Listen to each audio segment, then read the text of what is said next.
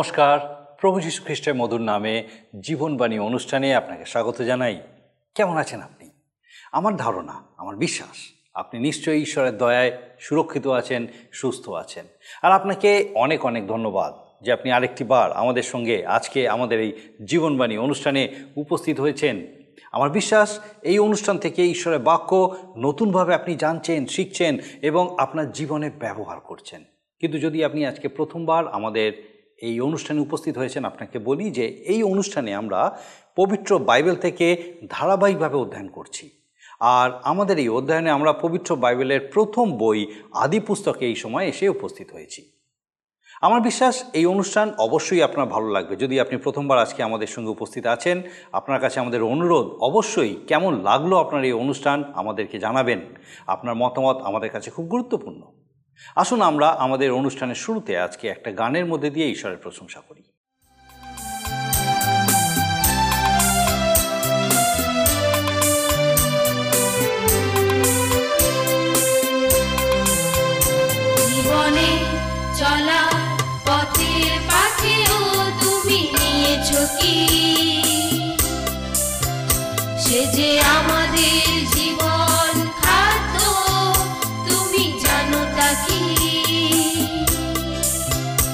সে যে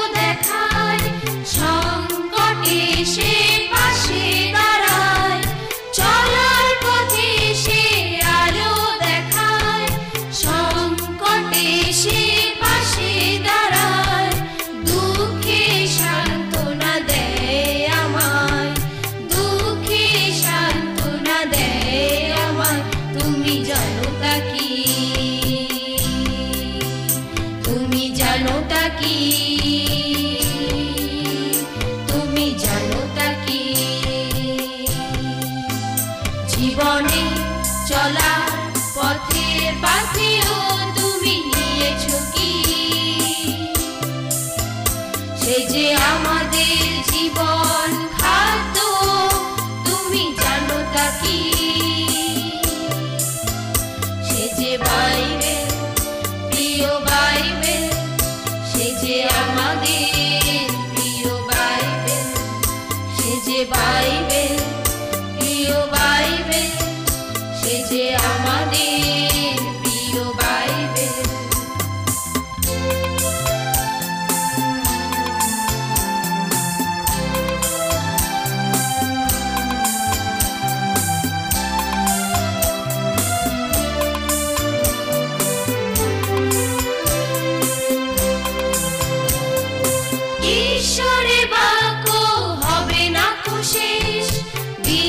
বিশ্বাসে পাবে আশিস অশেষ ঈশ্বরের বাক্য হবে না কো বিশ্বাসে পাবে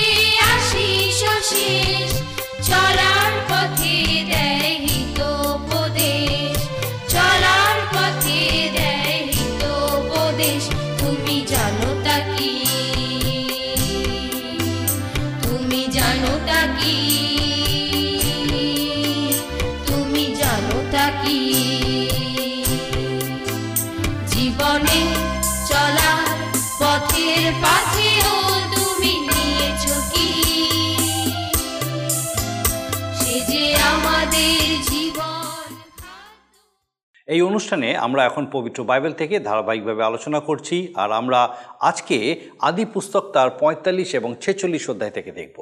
আগে জেনেছি যে জোসেফ তার ভাইদের কাছে নিজের পরিচয় প্রকাশ করেছেন। জোসেফ দেখেছিলেন তার জীবনে যা কিছু ঘটছে তা সবই ঈশ্বর অনুমোদিত এবং তার একটা নির্দিষ্ট উদ্দেশ্য আছে। তার বয়স যখন মাত্র সতেরো বছর, তখন তিনি মিশরে এসেছিলেন। তখন তিনি ছিলেন একজন দাস ফোরনের সামনে দাঁড়ানোর সময়। তার বয়স ছিল তিরিশ বছর। তারপরে সাত বছর কেটে গেছে। তার ভাইরা যখন তার গৃহে এসেছে এবং তাদের মিলনের সব ঘটনাই ফোরন জানতে পেরেছে। ফোরন মিশরীয়দের প্রতি ততটা বিশ্বাস স্থাপন করতে পারেননি যতটা তিনি জোসেফের উপরে নির্ভর করেছিলেন। এর পরের অধ্যায়ে দেখা যায় জাকব মিশরে এসেছেন এবং জোসেফের সঙ্গে মিলিত হয়েছেন। একদিন যার বিষয়ে তিনি শোক করেছিলেন? তার সঙ্গে মিলিত হওয়ার কোনো আশাই তার ছিল না, অথচ আজকে তার সঙ্গেই জাকবের মিলন ঘটছে।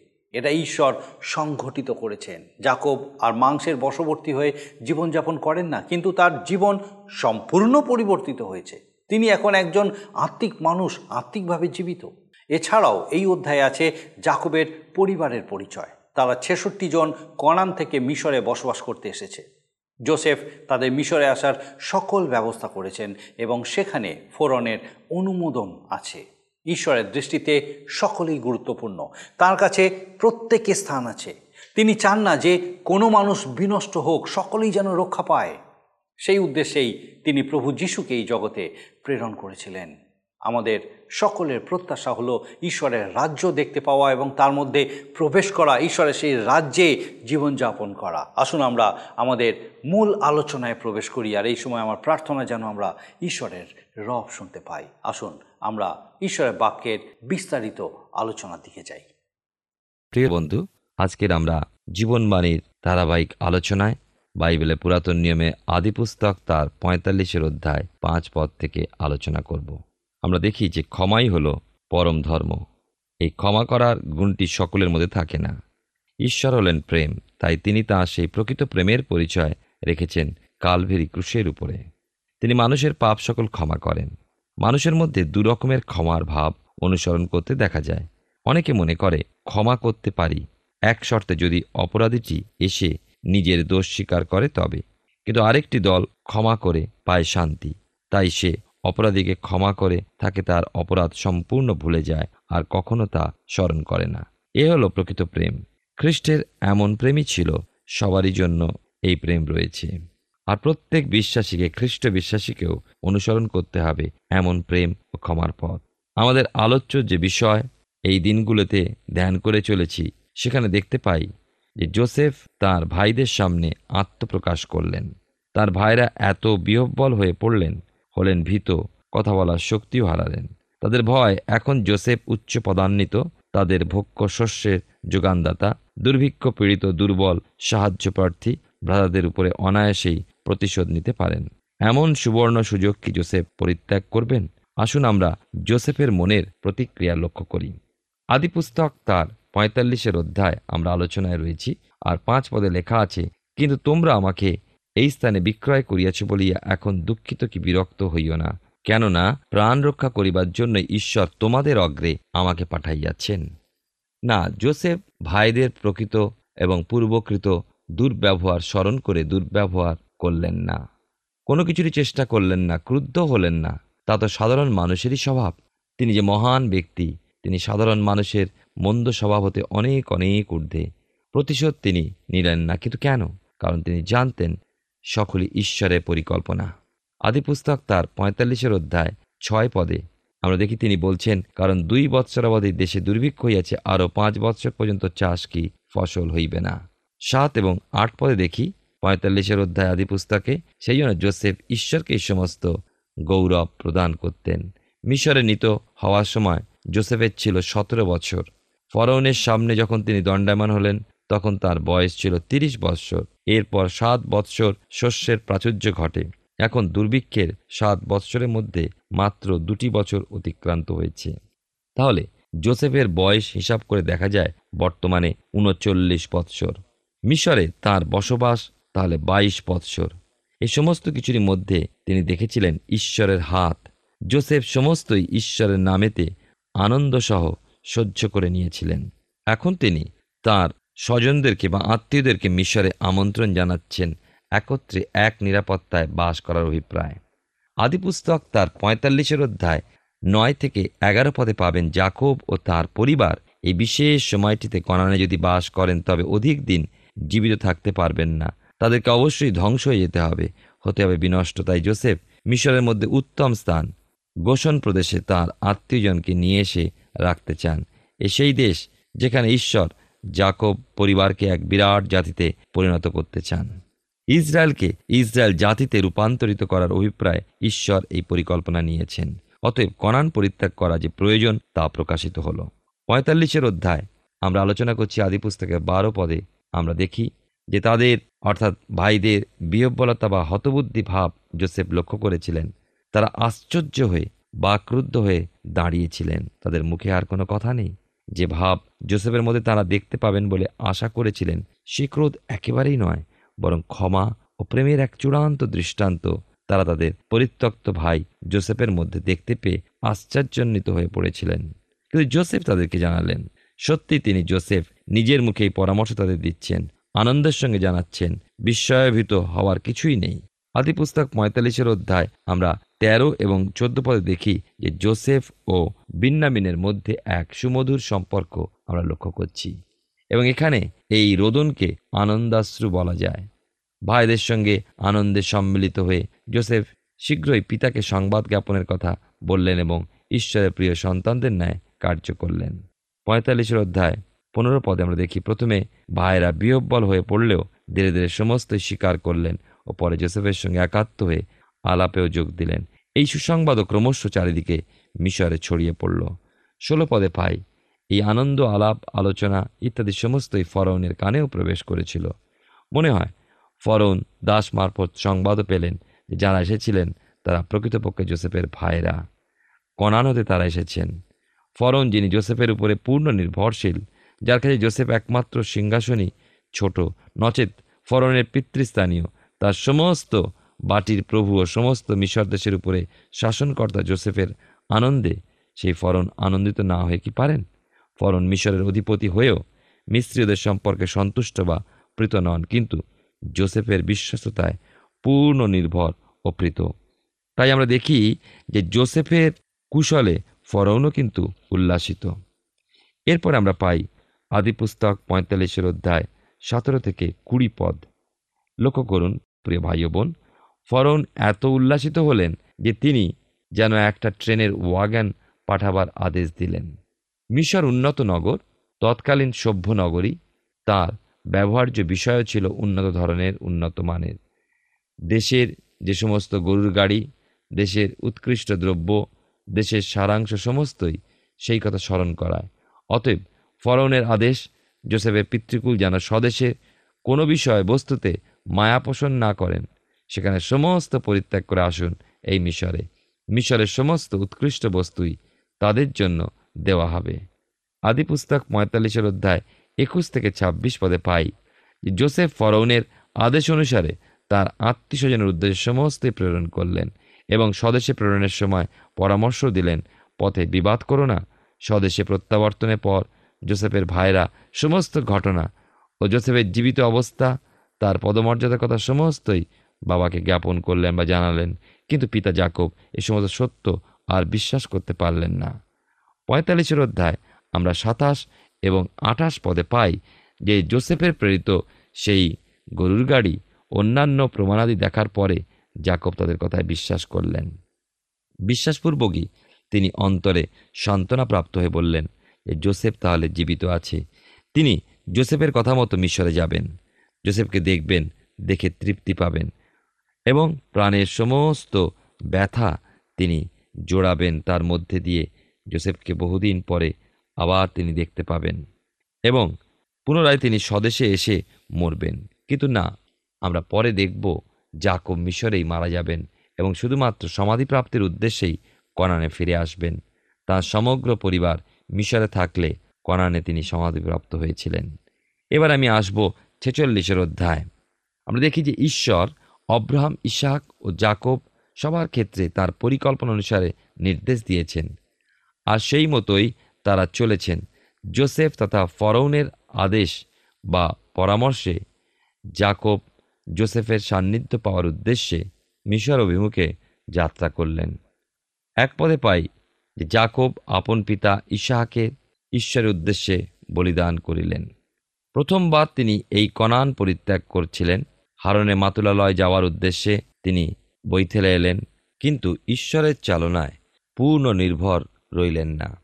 ঈশ্বরের কাজ হতে দূরে পালিয়ে যাচ্ছেন অব্রাহামের দাস ইলিয়াসর ও যুবক জাকবের মধ্যে দেখুন কত তফাত অব্রাহামের দাস ইলিয়াসর যেন ঈশ্বরের চালনা ব্যতি রেখে একটি পদক্ষেপও ফেলতে চান না। কিন্তু এই শিক্ষা গ্রহণে জাকবের বহু সময়ের প্রয়োজন হয়ে পড়েছিল। দুঃখের বিষয় হলো কত বিশ্বাসী বা খ্রিস্টান তাদের জীবনে ঈশ্বরের প্রয়োজন শুধুমাত্র রবিবার ব্যতি রেখে অন্য কোনো দিন মনেও করেন না। হ্যাঁ অনেকে আছেন তাদের বিপদে, দুঃখে স্মরণ করে বই কি কখনো করে, কিন্তু সুখে সম্পদে, আপদে, বিপদে চলার প্রতি পদক্ষেপে ঈশ্বরের চালনা যে অবশ্যই প্রয়োজন, তা তারা মানে না। আবার কেউ কেউ শুধু স্বার্থের খাতিরে সাংসারিক মঙ্গল উদ্দেশ্যে ঈশ্বরকে অন্তরে স্থান দিয়েও থাকে, কতজনই বা তাকে মস্তক রূপে মান্য করে। জাকব তাঁর সমগ্র জীবনে ঈশ্বরের প্রতি প্রথমে অধিকাংশ সময় ও মূল্য দেননি। কিন্তু এখন বেরসেবাতে এসে আপন পিতা ঈশাকে ঈশ্বরের উদ্দেশ্যে বলিদান করছেন আর ঈশ্বর জাকবের প্রতি আবির্ভূত হয়ে আশীর্বাদ করলেন। আদিপুস্তক ছেচল্লিশের অধ্যায় দুই এবং তিন পদে দেখুন, যে ঈশ্বরের প্রতিশ্রুতি জাকবের প্রতি নেমে এসেছিল সেদিন রাত্রে জাকবকে এক বৃহৎ জাতিতে পরিণত করবেন ঈশ্বর ওই মিশরে। যে নগরের উদ্দেশ্যে জাকব চলেছেন সপরিবারে। ঈশ্বর যে তা প্রকৃতই করেছিলেন, এই জেনে নিশ্চয়ই আপনি আশ্চর্য হয়ে উঠবেন। এর উত্তর বাইবেল শাস্ত্রের পরবর্তী পুস্তকে উল্লেখিত রয়েছে। আসুন সেই অংশটি আমি পাঠ করি আপনাদের সামনে। যাত্রা পুস্তক তার একের অধ্যায় সাত পদে লেখা আছে, আর ইসরায়েল সন্তানেরা ফলবন্ত, অতি বর্ধিষ্ণু ও বহু বংশ হইয়া উঠিল, অতিশয় প্রবল হইল এবং তাহাদের দ্বারা দেশ পরিপূর্ণ হইল। আপনাদের মনে আছে নিশ্চয়ই ঈশ্বর অব্রাহামের কাছে প্রতিজ্ঞা করেছিলেন। সেই বংশের কথা যখন তার কোনো সন্তান ছিল না এবং তার স্ত্রী সারি, সে বন্ধা ছিল। কিন্তু ঈশ্বর যা বলেন তা পূর্ণ করেন। আমরা এও দেখি যে মিশরের অভিমুখে জাকবের বেরসেবাতে বলিদান, উৎসর্গীকরণ, রাত্রিযোগে ঈশ্বর তাকে এই প্রতিজ্ঞা করলেনও।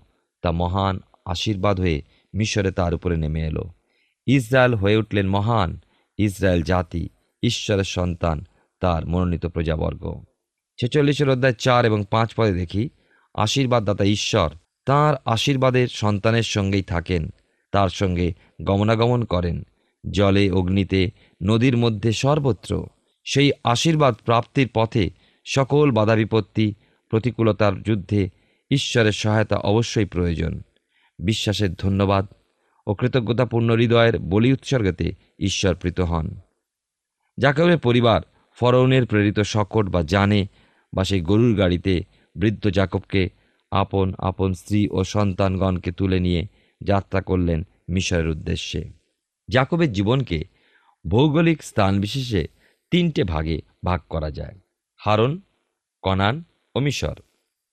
অর্থাৎ আমি বলতে চাই, ভৌগোলিক স্থান অনুসারে আমি বর্ণনা দিতে চাই না, আমি বলতে চাই, জাকবের জীবনকে এই তিনটে দেশের মধ্যে বসবাস অনুযায়ী তার আত্মিক মানকে তুলে ধরতে।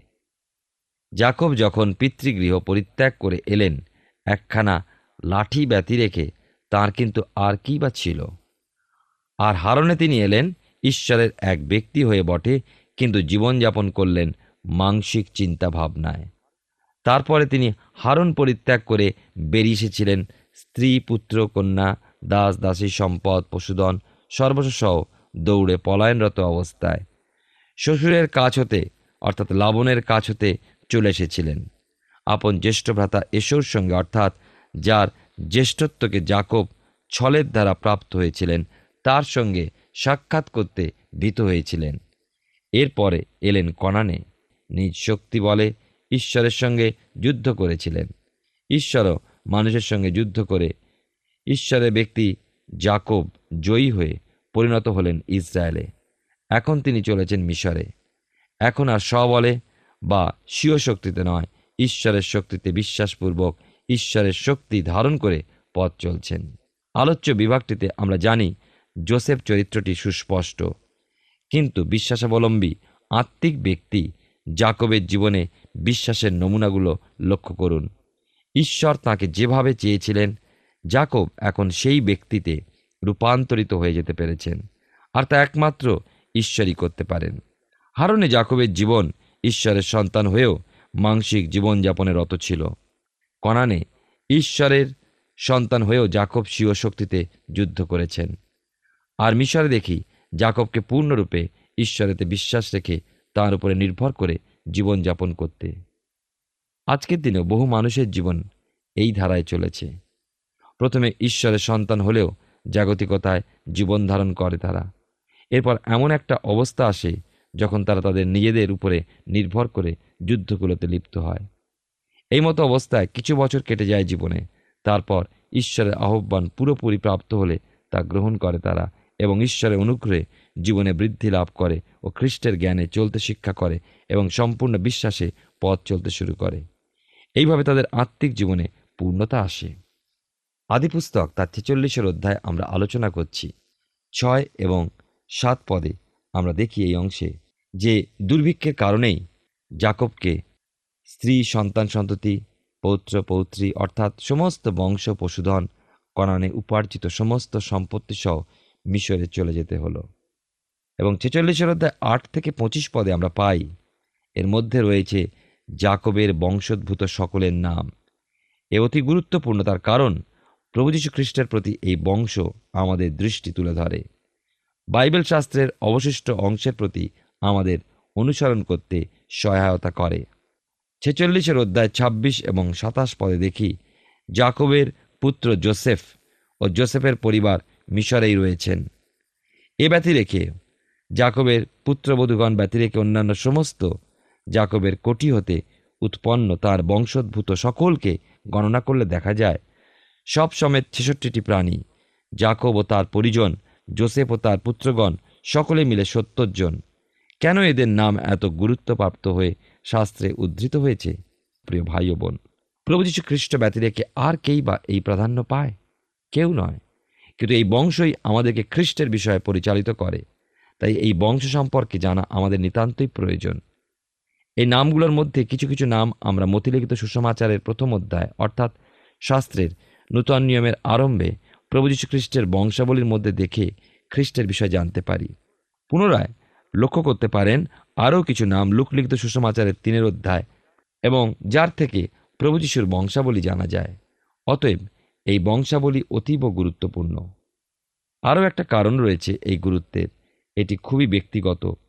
মেষশাবকের জীবন পুস্তকের নামটি কি আপনি শুনেছেন? আমার প্রশ্ন হলো, প্রিয় বন্ধু আপনার নামটি কি সেই মেষশাবকের জীবন পুস্তকে লিখিত রয়েছে? যোহন লিখিত সুষমাচারে আমরা প্রভু যিশুর মুখনির্গত দুটি কথা পাই। একটা হলো ঈশ্বরের রাজ্য দেখতে পাওয়া এবং অপরটি ঈশ্বরের রাজ্যে প্রবেশ করা। প্রথমটা হলো নতুন জন্ম। সেই নতুন জন্ম না হলে কেউ ঈশ্বরের রাজ্য দেখতে পাবে না। আর অপরটি হলো জল ও আত্মাতে জন্ম। সেই জল ও আত্মাতে জন্ম দুটি জন্ম না হলে ঈশ্বরের রাজ্যে প্রবেশ করতে পারা যায় না। ঈশ্বরের রাজ্য সেই নতুন জিরুসালেম বা শিওন খ্রিস্টেতে আপনি ঈশ্বরের সন্তান হয়েছেন ও আপনার নতুন জন্ম হয়েছে। কিন্তু যখন পবিত্র আত্মার চালনায় আপনি চলেন, যেন ঈশ্বরের রাজ্য শিয়রে নতুন জিরুসালামে আপনি প্রবেশাধিকার পান। প্রথম জন্মটিতে আপনার নাম লেখা হলো জীবন পুস্তকে। জীবন পুস্তকের বিষয়ে লক্ষ্য করুন প্রকাশিত বাক্য তার কুড়ির অধ্যায় পনেরো পদে এবং মেষ শাবকের জীবন পুস্তকের বিষয়ে লক্ষ্য করুন প্রকাশিত বাক্য একুশের অধ্যায় সাতাশ পদে। ঈশ্বর আপনার জীবনে আশীর্বাদ করুন, যেন আপনি সিদ্ধতায় চলতে পারেন। আমরা পবিত্র বাইবেল থেকে ধারাবাহিকভাবে আলোচনা করছি, আর আমার বিশ্বাস ঈশ্বর তার জীবন্ত বাক্যের মধ্যে দিয়ে নিশ্চয়ই আপনার সঙ্গে কথা বলছেন। জাকবের পরিবার সকলেই মিশরে প্রবাস করতে এসেছে। তার এই পদক্ষেপ ও প্রবেশের বিষয়ে আমরা আজকে দেখলাম। দুর্ভিক্ষের সময় ঈশ্বর জাকবের পরিবারকে প্রতিপালন করার জন্য সকল ব্যবস্থা করেছেন, আর তার জোসেফের মাধ্যমেই করেছেন। জোসেফের ভূমিকা এখানে প্রধান স্থানে আছে আক্ষরিকভাবে, কিন্তু ঈশ্বরই প্রধান। তিনিই সব কিছু করেন। তার ইচ্ছা ছাড়া এসব সম্ভব হতো না। একইভাবে তিনি আমাদেরকেও দেখেন, তার তত্ত্বাবধান করেন। একবার চিন্তা করে দেখুন, আমরা তার দৃষ্টিতে কত গুরুত্বপূর্ণ। ঈশ্বর ব্যক্তিগতভাবে আমাদের সকলকে জানেন, এমনকি তিনি আমাদের এমনভাবে জানেন, তেমনভাবে আমরা কখনোই একে অপরকে জানতে সক্ষম হই না। তিনি প্রত্যেককে ভালোবাসেন, সকলের প্রতি তিনি অনুগ্রহশীল। তার উপরে নির্ভর করার ক্ষেত্রে আমাদের কোনো সন্দেহ থাকলে চলবে না। আমরা দেখলাম জাকবের পরিবারের সকলের নাম উল্লেখিত হয়েছে, যদিও তারা সকলেই যে ঈশ্বরকে সেই রকমভাবে জানেন, কাছ থেকে জানেন এমন নয়, কিন্তু তিনি জানেন এবং তাদের প্রতি তিনি যত্নশীল। তারা সকলেই তার দৃষ্টিতে মূল্যবান। তাই তিনি অনেক আগে থেকেই তাদের জন্য সকল সুব্যবস্থা করে রেখেছেন। আসুন আমরা প্রার্থনা করি যেন এইভাবেই ঈশ্বরের মহাপরাক্রান্ত হাতের নিচে সমর্পিত হতে পারি। আসুন প্রার্থনায় যাই। আর আমি চাইব এই সময় আপনিও আমার সঙ্গে প্রার্থনায় যোগ দিন। আসুন প্রার্থনা করি। মঙ্গলময় স্বর্গীয় পিতা, ধন্যবাদ দি প্রভু যে তোমার পবিত্র অনুগ্রহে আরেকটি বার তুমি আমাদেরকে তোমার এই জীবন্ত বাক্যের সান্নিধ্যে নতুনভাবে পিতাগো তোমাকে আরও আরও উত্তম রূপে জানতে, বুঝতে তুমি সাহায্য করেছ। ধন্যবাদ দিস্বজ্ঞ পিতা যে তোমার পবিত্র পরাক্রমে তুমি আমাদের সেই প্রত্যেক দর্শক বন্ধুর সঙ্গে আজকে তোমার জীবন্ত বাক্য দ্বারা কথা বলেছ। তাদের হৃদয় মনকে স্পর্শ করেছ, উৎসাহিত, উজ্জীবিত করেছ প্রভু। প্রার্থনা করি পিতাগ যেভাবে তুমি পিতাগো আজকে তোমার জীবন্ত বাক্য দ্বারা প্রকাশ করেছ, যে কীভাবে প্রত্যেকের জন্য তুমি চিন্তা করো এবং প্রত্যেকের জন্য তোমার একটা উত্তম পরিকল্পনা তুমি করে রেখেছো। প্রার্থনা করি আমাদের সেই প্রত্যেক দর্শক বন্ধু যেন তোমার এই পরিকল্পনার অংশ হতে পারে স্বর্গীয় পিতা। সেই প্রত্যেকের জীবনে তোমার যে পরিকল্পনা, সেই পরিকল্পনা যেন উপলব্ধি করতে সমর্থ হয়। তুমি আশীর্বাদ করো। তোমার পবিত্র অনুগ্রহে পিতাগো, তাদের সঙ্গে তুমি কথা বলো এবং পিতাগো, তোমাতে সম্পূর্ণ স্থির থাকতে সাহায্য করো যেন তোমার নির্মিত সময়ে যে জায়গায় তুমি তাদেরকে, যেভাবে তুমি তাদেরকে উন্নত করতে চাও পিতাগ, যেন প্রত্যেকে তাদের জীবনে তো উপলব্ধি করে তোমার গৌরব করে। ও প্রভু, তুমি কৃপা করো। সেই প্রত্যেক পরিবার, আমাদের প্রত্যেক দর্শক বন্ধু, তাদের পরিবারবর্গ, তাদের প্রিয়জন, তাদের প্রত্যেক গৃহকে তোমার চরণে সমর্পণ করি পিতাগো তোমার স্বর্গীয় দুধবাহিনী দিয়ে সেই প্রত্যেককে তুমি ঘিরে রাখো। সেই প্রত্যেক গৃহ যেন তোমার শান্তির গৃহ হয়, তোমার আলোকিত গৃহরূপে আরও প্রত্যেকের কাছে তোমার আলো প্রকাশ করতে সমর্থ হয়। তোমার শান্তি, আনন্দ, তোমার প্রেম প্রভুগ সে প্রত্যেক পরিবার যেন নিজেদের মধ্যে উপলব্ধি করতে পারে এবং সেই পরিবারবর্গের মধ্যে দিয়ে আরও প্রত্যেকের কাছে তোমার এই শান্তি, আনন্দ, তোমার প্রেম যেন ছড়িয়ে পড়তে পারে। প্রভু, তুমি কৃপা করো। সমস্ত অশান্তি থেকে রক্ষা করো, অসুস্থতা থেকে পিতাগ রক্ষা করো এবং তোমার পবিত্র আত্মার সুরক্ষায় প্রত্যেককে তুমি সম্পূর্ণ সুস্থ, সবল রাখো, সুরক্ষিত রাখো, তোমার আশীর্বাদে পূর্ণ রাখো। আরেকটি বার আমরা চাই আমাদের প্রত্যেক দর্শক বন্ধু, তাদের পরিবার, তাদের প্রিয়জন এবং আমরা প্রত্যেকে পিতাগ তোমার চরণে একসঙ্গে সমর্পিত। ধন্যবাদের সঙ্গে এই প্রার্থনা তোমার যিশু নামে চাই, দয়া করে শ্রবণ গ্রহণ করো। আমেন। ঈশ্বর তার নির্পিত সময়ে আমাদের প্রত্যেককে তার যে পরিকল্পনা আমাদের জীবনের জন্য রেখেছেন, সেই পরিকল্পনার সফলতা দেখতে, পূর্ণতা দেখতে সাহায্য করবেন। আসুন আমরা সমর্পিত হই তার হাতের নিচে এবং তার সময়ের জন্য অপেক্ষা করি। আর আমার বিশ্বাস, ঠিক এইভাবে আগামী দিনেও আপনি আমাদের সঙ্গে এই অনুষ্ঠানে উপস্থিত থাকবেন। ঈশ্বর আপনার মঙ্গল করুন। প্রিয় বন্ধু, আশা করি জীবনবাণী অনুষ্ঠানটি আপনার ভালো লেগেছে। আর যদি ভালো লেগে থাকে, তাহলে অবশ্যই আমাদের একটা মিসড কল দিন। গত সপ্তাহের বিজয়ী দর্শক বন্ধুরা হলেন নদিয়া থেকে সুমিত সরকার ও সুমনা সরকার। আমাদের মিসড কল দেবার নম্বরটি হল zero four four four nine zero eight one two nine zero.